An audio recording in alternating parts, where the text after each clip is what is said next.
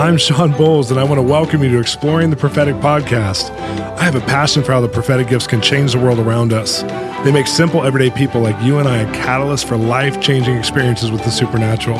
On this podcast, I have friends from all different backgrounds who each have a powerful story to tell about how the prophetic is shaping their world. I invite you to be part of the conversation. This is Exploring the Prophetic. Today on Exploring the Prophetic, we have our guest Leon Fontaine, who's the pastor of one of the largest churches in Canada, also the CEO of the Miracle Channel, which is Canada's premier Christian television station. I think it's our only Christian television station. And Leon has this deep experience with God. You don't start to lead on that level without having such an incredible encounter yourself with God and who He is. And He has had this framework that He's built to help the everyday believer live where their spirituality – comes into a contemporary expression. He calls it spirit contemporary, but he's seen miracles on such a dramatic level, especially when he was a paramedic right before being a pastor. He grew up a, a pastor's kid and a minister's kid, and then uh, went into obviously being a paramedic and would hear God how to orchestrate that career. And it was so profound that he, as he moved over into full time ministry, he used the same principles of seeing God in the everyday. I'm even seeing resurrection, seeing God tell him where to go on the scene when he'd show up when there's a tragic accident. And I'm going to ask him some big questions today about that because he's seeing thousands of believers engage their faith, really hearing God, but seeing practical transformation in the world around them. So I'm super excited to talk to him. It's going to be an amazing interview. He's he's a, already a television host, already knows how to do this. He's the pro, so it'll be really fun to talk to him because he's already ready for us. But we did this in a live audience in Canada, in Winnipeg, his home uh, city where his church is based. He has a couple different ministry bases, but that's the main one. And so we did it there, and it was so amazing to have him in front of a live audience of people who really deeply know him and got to hear some of these stories maybe for the first time. So join us today on Exploring the Prophetic. Breakthrough has become such a buzzword, and I want to take it out of being a buzzword and understand that it's one of the names, one of the ways that God presents himself to the world, that he's the God who breaks through. And when he says this two times in the Bible, especially Micah 2.13, it is not just a title, it's the way that he's named in that situation. He's It's his name. It's how you call upon him. The God who breaks through, or the breaker God. And I love this because in every industry we have breakthrough, we have it in science and, and acting parts and, you know, and enemy lines and war and, and, and soldiers. But the church needs to understand breakthrough because when breakthrough comes, when God comes as breakthrough, we have before and after moments where the enemy starts to look so small compared to the large mass that he takes up right now. We start to see him as who he truly is, a man without authority now that Jesus has stripped him on the cross.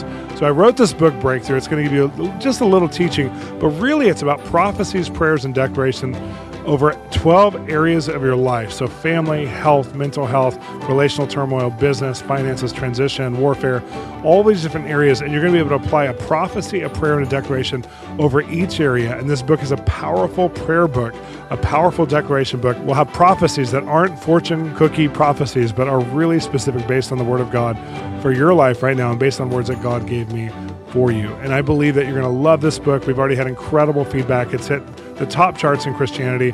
And so we've been able to hear a lot of people's immediate responses, unlike other books we've done where it takes a while to hear how has this affected you.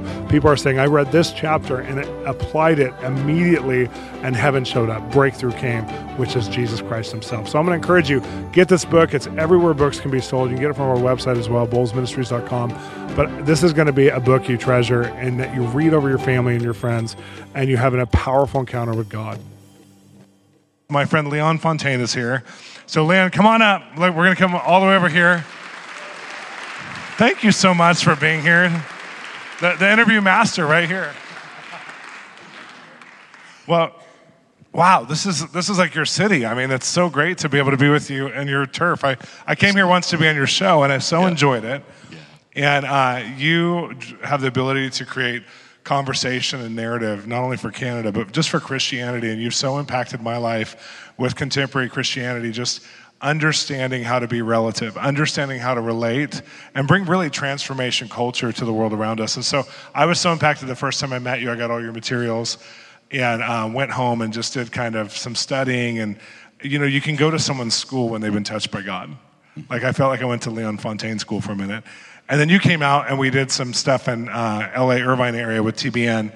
And then uh, this is our third time together, but in between we've texted here and there, and we just really, I'm glad that um, you, you've told me your background. The first time we met, sometimes when you're in the TV world, you meet like for five seconds and then you just go out on set and you go but every time we've been together it's like we just we can't help but talk and so you've told me your background and your history Yeah. and it's so full of what a lot of charismatics and Pentecostals would say, you know, like extreme Pentecostal stories, but the way you've manifested like your career and your ministry is so relative and relevant to the world around us. And I love that because there's so many people who, if they just had the right language, an understanding of how to engage culture, we would have such a different impact as a church. But you're doing that right here in Winnipeg, throughout Canada. And so thank you. Thank you for being here. Well, it was interesting the first time that we met. Yeah, we, you had flown in to do the show on your book. Yeah. And uh, Was translating God? It was Yeah. translating God. And then we went in the back in the green room afterwards. And you know, we were doing a lot of guests. I think we would shoot five shows a morning with two or three guests, and we shot a bunch with you. But so the green room was kind of a place where people either relax or you click and you start to talk. Yeah. And you and I, we, I, I did the same thing as you. I got your stuff. I thought, I like this man. I love his attitude. He's always smiling. I was raised with prophets. That was the guy that walks into the room with his eyes like this, and everybody shrinks because we're all thinking about what sins we've committed. Exactly. You know what I mean? And Is so- he going to call me out? So you were a breath of fresh air. And, uh, Yeah. Well, it's funny because we both grew up around the church and around ministries. Your parents were Pentecostal ministers. Yeah. And so you, you grew up around some really profound ministry people coming in through town, Yeah. and you saw the miraculous through them, and you saw um, a lot of different things that not many people get exposed to that regularly through your life. Mm-hmm. And I know that that probably helped both shape you for the positive, but it also probably learned from a lot of the mistakes. I I remember someone gave me a word one time and said, Shawn, you're going to be like an Elisha to the church movement, and you're going to carry their bags, basically. Yeah. And he said, but I want to tell you the bags isn't just good bags. It's actually the baggage, and you're going to learn how to carry the baggage out. Beautiful. And I was like, oh, that's interesting. Uh, that's Yeah. a parabolic word that I really could relate to because now through these years, I learned as much from the negative and the positive Yes. as I was moving forward, which is to me part of true discipleship. I want people to learn from my weakness and my strength. And I feel like you probably did that unconsciously growing up because you're around so much of the apostolic movement and Pentecostalism in Canada. And so take us on your journey some as far as where did you start? I'll have to make a comment. You were a great help to me in that area because all of us don't have great experiences Yeah. in these areas. And I'd had a ton of really bad ones. And uh, God had to really heal me up. And meeting you, it was just like the joy of the Lord is my strength, and it's always flowing off of you. So I don't think I've. Well, and it takes it's one to know one because I feel like you dismantle and demystify and, and help. I mean, I think of you when I think of you. We're just we're having a party to celebrate each other. I'm sorry, but uh, I think of you as one of the healthiest, safest pastors and ministry leaders because you just have such healthy th- theology, such healthy relational expression. Your children, one of your daughters is here. Your children are here. I mean, not all of them are here, but one of your daughters. But your children are healthy. Your wife is healthy. Like you, you care about the important things, and yet you still have all the other stuff too that sometimes gets sacrificed. Either you sacrifice this, the charismatic supernatural stuff, or you sacrifice the family stuff typically. So and I feel like you've just created such a great balance between the two, and it's just. It was so encouraging again when we first met because both of us were on a journey of looking. I'm like, I'm looking more into like, how do we do mainstream touch culture, all this stuff, but not compromise on some of the things, promises God's giving us or the things He's telling us. And you're looking at it going, you know, I'm already doing all that, but I, you know, there's this place of like embracing more of the language or maybe some of the stuff that I have in my life. So it's been a fun combination. I think the thing that impacted me the most growing up was I had two parents who my dad was healed in a Branham meeting Oh, wow. uh, in Canada. Uh, I mean, he was 15, dying. He had a few months to live. Wow. Healed off his deathbed, walked home. And uh, from that point, his entire family, in laws, outlaws, all came to know Christ. And he had such a passion for the miraculous, it just never left him. That's amazing. And and he told me he's in heaven with Jesus today, but he, he would just tell me stories of that. And then growing up with him, he was a risk taker, wow. and uh, he'd be driving with me and go, Leon, I have to pull into that house right there. Oh, wow. And I'd go, What are you talking about? He'd knock on the door and he'd simply say, you know, hey, I'm Cam Fontaine. How you doing? And he had a way of just chatting and saying, you know, I'm just a pastor nearby, and sometimes I just sense someone here needs, and he would talk about what? One time he said that someone here is dying. Wow. And that I was supposed to stop. And that day, the son had just brought the dad home to die. They gave up to die. Oh my God! And he went in and ministered to him. My mom had five boys. I was one of them, God mom and bless dad. her. And she would operate in words of knowledge. Like if my brothers brought in dope, a few of them had some hard, rough times for a while. and uh, so they would bring out a bag of dope or some stuff, and they would hide it in the house. Yeah. We'd be at the supper table, and mom would just go, which one of you boys brought something into my house? That is amazing. She knew it. And so she would get up and she would walk. Like one time she walked in the basement. We have basements in Canada where we have these ceilings that are tiled. She would walk right to the exact tile in a huge basement, grab a chair, push that tile up, reach in, grab the dope, oh and while one of my brothers going, no, no, no, she'd be flushing it down the toilet. Oh, Do you ever bring it in my house again? And so I saw, and Can then you imagine? Like, just think about like having a prophetic mom. I, my mom was a little bit like that, but that's that's scary. so you couldn't tell me that God wasn't real. Yeah. And there was lots of other stuff that I didn't like about church and I swore I'd never be in ministry. But um, so I had a chance to watch, and of course, they would also do the pulpit stuff where church would worship, presence of God would just, and in that time, we would see the gifts of the Spirit in Yeah. Healings, words of knowledge, words of wisdom. I mean, sometimes things that were so incredible, but I saw that on a regular basis. So I learned to, and when I was a pastor, to do these worship and miracles nights. But now they're so big, you haven't got time to do everybody Yeah. where you're going to lay hands and minister. Yeah. So, but I like the fact that my mom and dad both operated in the gifts of the Spirit um, when they were around with no band, no choir, no people, Yeah. just in the midst of stuff. And that was my passion when I was in that paramedic time was just, okay, God, how can I transfer what goes on in the church into the ditches? The Well, let's go there because you became a paramedic and you wanted really to see our God of all the universe actually, whatever you saw in the church, actually happen in real life in real time. Yeah. Like that was a real passion of yours. Like it, this has to be real here too. So, because you saw, I mean, this is wild. He saw resurrections while he was a paramedic, which you talk about in one of your s- stories, but I don't even know if all your church members know that because you don't talk about it like every day. It's not like you're, and then, you know, it's some Pentecostals, they tell their same stories like every day. I know. You know, and it's like you're, you're going after something. So a lot of times people have to hear you a lot before they hear your stories, before they hear some of the journey you've been on with God that has formed this incredible ministry and this TV presence. But let's talk about that those paramedic years because they were so key and critical. Yeah.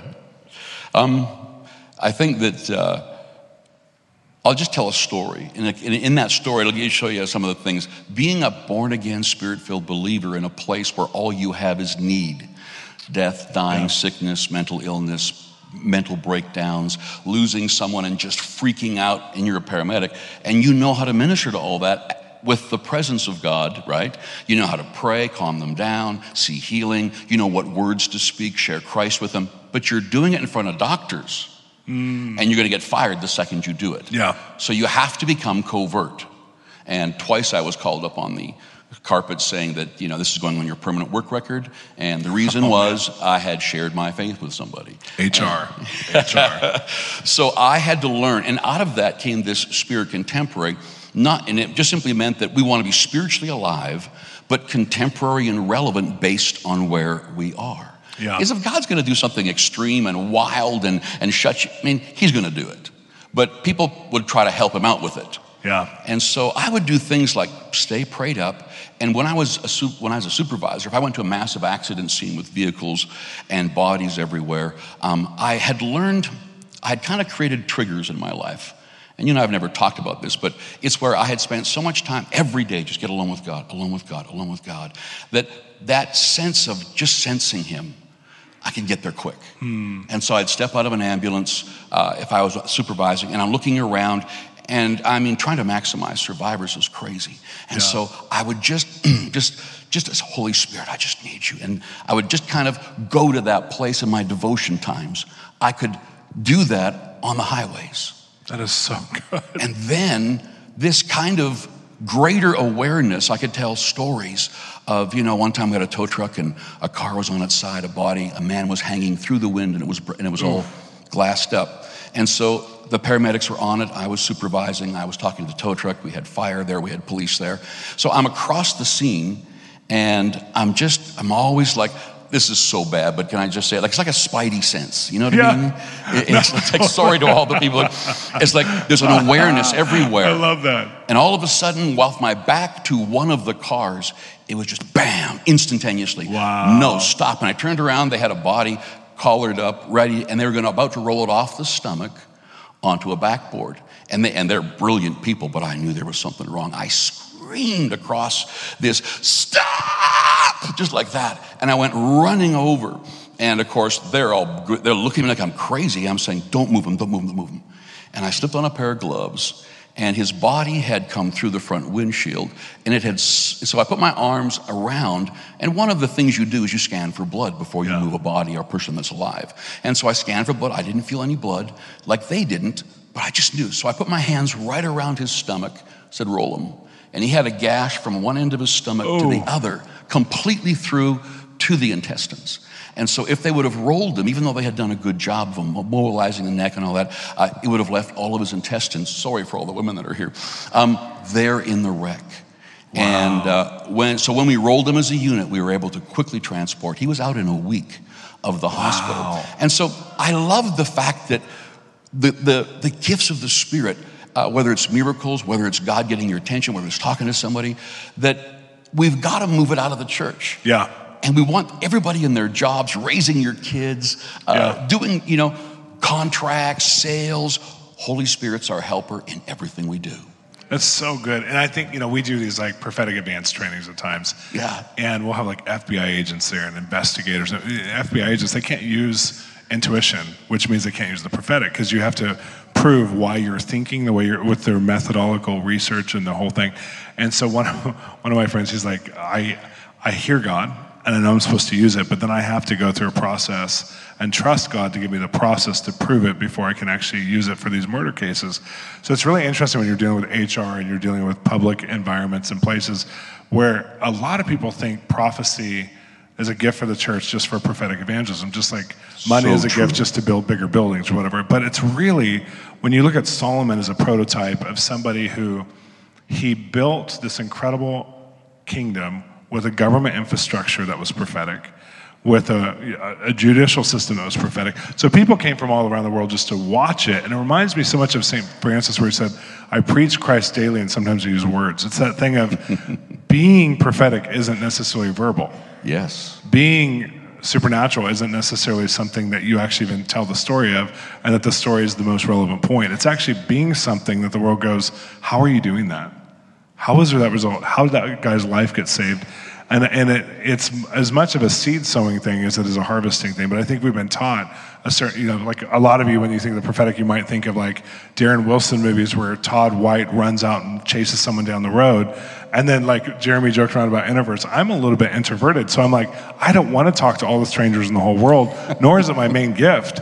But I do. I mean, I actually talk to a lot of strangers, but it's not like Yeah. I, I have to come out of myself to do that more. Yeah. But man, there's things that God gives me ideas for that demonstrate his nature that's just as profound as being verbal. And so I love what you're saying because I feel like there's a lot of people who've misunderstood prophecy gifts as being just a verbalized from a platform or a ministry time to give you a word. But it's actually the nature of God revealing something to you to become and manifest or do so that the world around you can be, you know, in relationship to Him. Yeah, I, I like that because I would, I, I would sense in my life that I stopped trying to figure out which gift it was that was working through Yeah. me as though you had to know. Yeah. And I would just say, Holy Spirit. And there were times where, like, you know, you got word of knowledge, word of wisdom, and then prophecy that I would speak to someone, but I could sense this heaviness on me. Mm-hmm. I didn't say anything they didn't already know, but the words that I spoke. Can I give you an example? Yeah.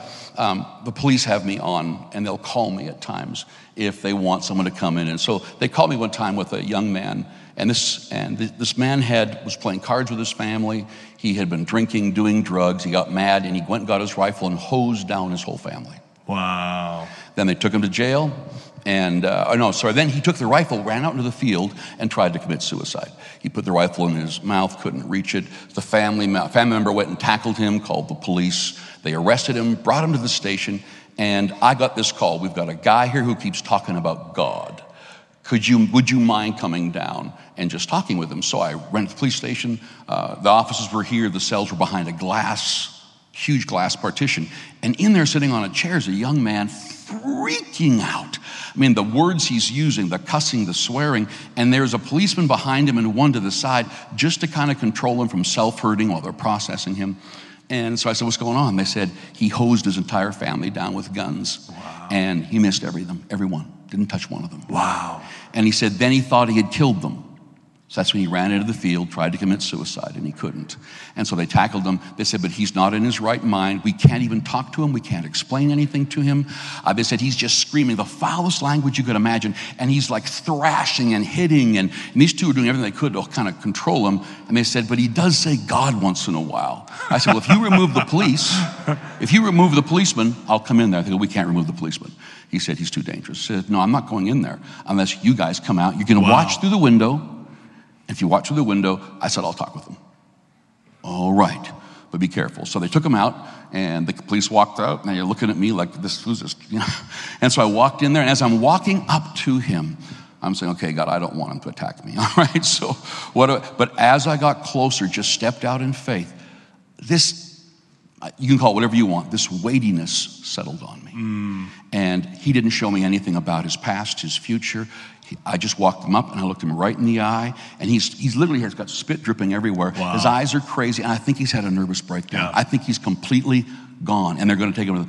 And I looked at him, and the only thing I said was, "Everybody is okay." Well, they've been telling him that for a long time. The second it came out of my mouth, he just he just just stopped.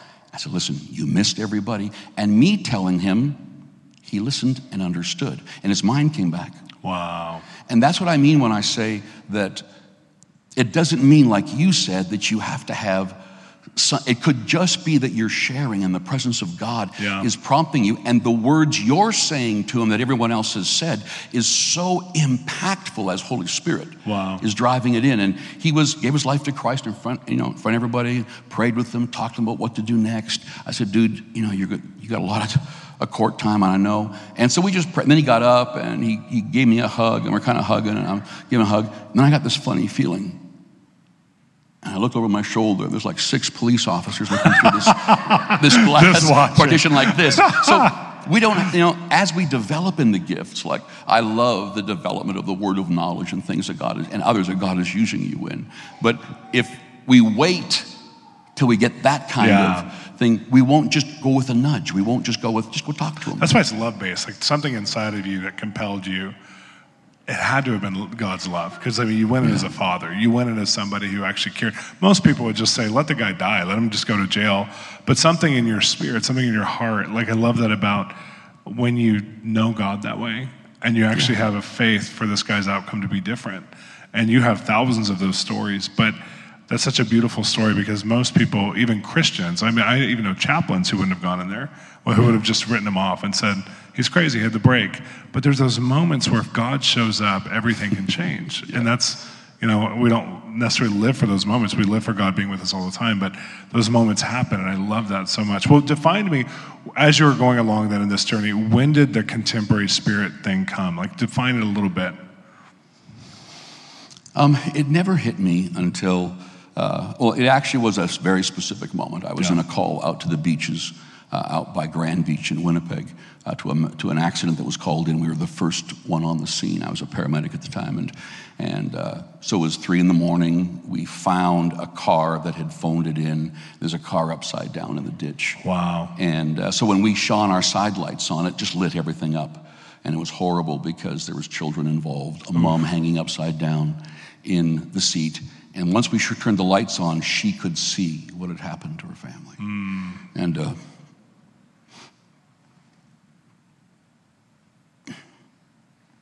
and so I'm walking into this, and it was late Sunday night when we just had a worship miracles night with teams, and we still do those. I love them.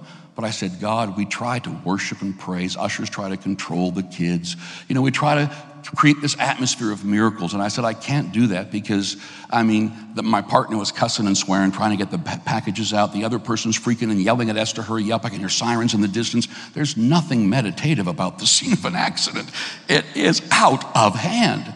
Yeah. And I just said, God, if there's ever a place I needed the gifts of the Spirit and helper, Holy Spirit, it's in these times. Yeah. And that began where how could a mom hear from Holy Spirit to raise kids? How could a dad behind in sales and not making the bills, how would Holy Spirit help him? And now we can pray. But I really believe that this whole issue of Holy Spirit is our helper. Like, it doesn't say Holy Spirit is our leader. Now we know He leads us. Yeah. It's just the word helper kind of teaches us that you have to take the lead. Yeah. You have to choose. But if you do, you have, I mean, a person of the Trinity, Holy Spirit, uh, going to work with you. And uh, so that is when I began to realize I've learned to operate in the gifts in a church with worship and praise. Everything's controlled. But here I was as a young man in the midst of, I mean, there was blood in the water and bodies and, and, and a woman crying. And that was the day, I remember the very day I said, I'll learn. And then from that point wow. on, I began to practice praying for the sick. I would practice at seeing, sensing if there was something I'm not seeing, so I get a word of knowledge or and minister to people that way. That was the that's where it started anyway. That's so awesome. And it was probably very stealth. Like no one knew you were doing that, but then there would be no. these moments. Of what would happen when there was a moment of fruit though? Like when somebody like would your partners or people ask you, "What is this? What's going on?" Um, you know what? I could, eh, story after story after story, as I begin to practice this, I stopped getting into trouble because I recognized that the manifestation of what Holy Spirit was doing through me, that it wasn't my gift. The gift, this gift of the Spirit, word of knowledge, gifts of healings, was going to somebody, but flowing through me. And then, although I love everybody here, I'll, I never have to give them my self worth. I don't have to prove my self worth. Yeah. I'm free. And I found that when I did that personally, that I could hear God so much clearer. Yeah. And then when I would minister to people, um, you know, if it didn't go real well, then I'm really down on myself because my self worth was coming from what I was achieving or performing. Yeah. And when it's locked out of that, I don't know. Does that make sense to you? Absolutely. I mean, I'm just seeing like so many people on the performance gerbil wheel because they don't have healthy identity. That's why and I was attracted to you because you had this joy about you. It didn't matter who was in the room. You were never trying to one up or do anything. You were just enjoying. And I, and I sensed immediately in my spirit, I mean, I don't know if I've told you this, but it's so true that, that where everybody, God uses us differently, but there was an ease in you about you. And then I knew right away that you're a safe person. Hmm. Well, of course you are, but anyway. No, I appreciate. We're all, we're just going to compliment each other a little bit more, and then we're almost done here. But because uh, I, I feel I, I have to return the compliment that I when you're in places where there's people who tend to have high ego, um, or people have high value to society or whatever, whether it's in entertainment industry, business leaders, ministry leaders, all kinds of different areas um, typically, there's things that happen like a pecking order, a hierarchy, or people force attention, you know, or, or just because of their position or their or what they've accomplished. And I feel like the kingdom is so opposite than that. Yeah. And the kingdom's like, sure, you can be more anointed than me. I love that. Like, I love. Jesus said, "You'll do greater things than me." He didn't have ego in what the performance was.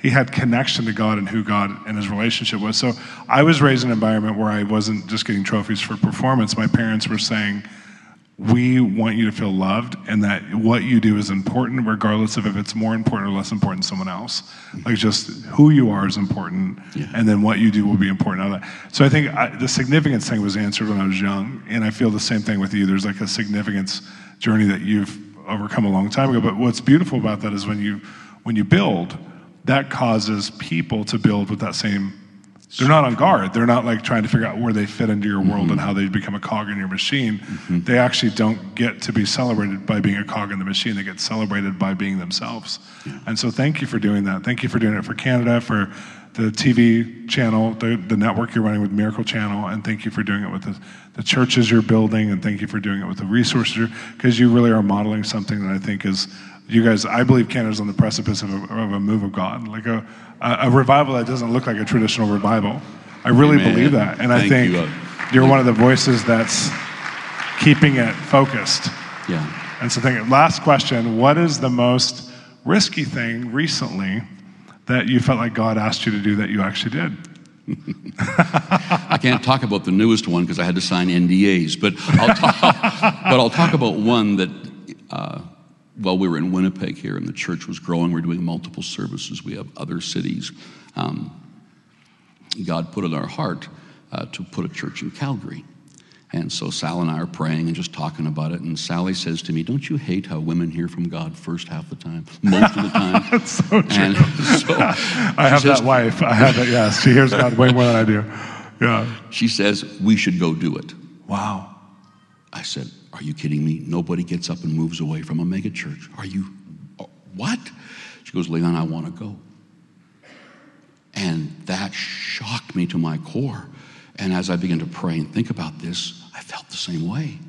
And so, Wow. what was interesting was, you know, the way we have multi sites now, churches can really plant and have oversight and do well. We could have sent someone there. We have great people. And uh, we up and we told the church, we're moving, we're moving to Calgary. And God has told us to plant the church. We're going to stay the past senior pastors here. We have lots of pastors trained.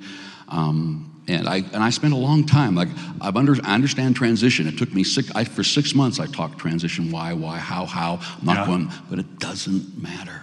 People left in the hundreds. Wow. As they said, Leon's leaving. He's looking for a better city. He's not coming back. And that was 12 years ago. And uh, I have been in the air every week, at least twice since Wow. then, Wow. keeping my word. And you know what? What in doing that, there's now we finally got our first campus in Calgary, and uh, and it's at triple services. So we're looking at right now at a few hundred thousand square foot buildings, and we need we need a big campus there. But be, by going there, we established this. It caused all the other leaders around me in Winnipeg to rise up. It was a force. That's amazing, yeah. And then now, when we moved there, some miracles took place where I ended up someone handing us a miracle channel, which was a network that was bankrupt. And it was there is no other station like this one. Yeah. And we're not going to get another license. And when they came to me and said, and we picked that thing up, we had to turn it around as well. And that would never have happened if we wouldn't have moved. And they told me, the, the chairman of the board of the television station said, We watched what you did, and we watched the business side of the church, quote unquote, where how you manage, how you lead, how you administrate, and how you even came here to Calgary. And then we knew, and they carte blanche in the, in the course of about a year to two years, transitioned everything over. And uh, they said that we don't think, you know, the staff that were there said we don't think it's going to work. Um, TV shot its best shot. Um, and since then, we have gone across Canada on so many things around the world. I think we're in five languages now. That's amazing. And uh, and so that Canada. that, that decision That's amazing. scared me. Yeah. I felt like what we had laid our lives down for. If I make a stupid decision and it all blows away, how will I answer to Jesus for this? I better make sure I heard from him. And so there's lots of crazy things, but the breadth of that decision and what it meant if I was wrong Yeah. uh, gave me a lot See, of sleepless Christians, we, nights. we have the hardest job because we don't ever get to just coast.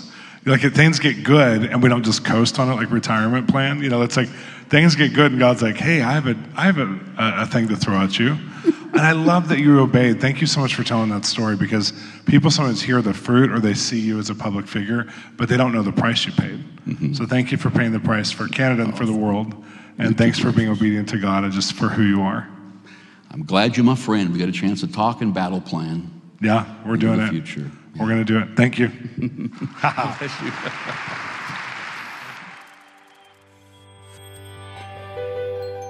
Have you been enjoying exploring the prophetic? Well, you can enjoy it even more by becoming a partner with Bolz Ministries. Everything we're doing with our podcast is made possible by our incredible partners and financial contributors to our ministry. They are helping us to bring the equipment, to upgrade everything we're doing, to have the time and space to do this. It's a free offering we give to you. Maybe you're listening in your shower, maybe you're listening in your car, your workout. Well, I want to continue to do this. I want to continue to have these incredible guests tell their prophetic process of how God's spoken to them so you can get a vision of how God speaks to you, and also so that other people all around the world can have this resource at their fingertips from their smart device, their computer, their YouTube, whatever they have, that they will have this this incredible resource. So go on the partnership journey with us. As a partner, you're going to receive an email and communication every month from us. We resource you with a partnership page that has literally dozens and dozens of messages that only of our partners have. We also have partnership co- contribution back to you where we actually give resources. You guys get stuff first. Usually at Christmas time, we have a new book come out. You guys get it before everybody else, and you get it signed. I love our partnership program. I love being on the journey with our partners because they are some of our, they're a team, they're our family. They're the ones who are contributing to make this happen. Come be a partner today. Go to bolzministries.com under giving and membership, and you will become a partner.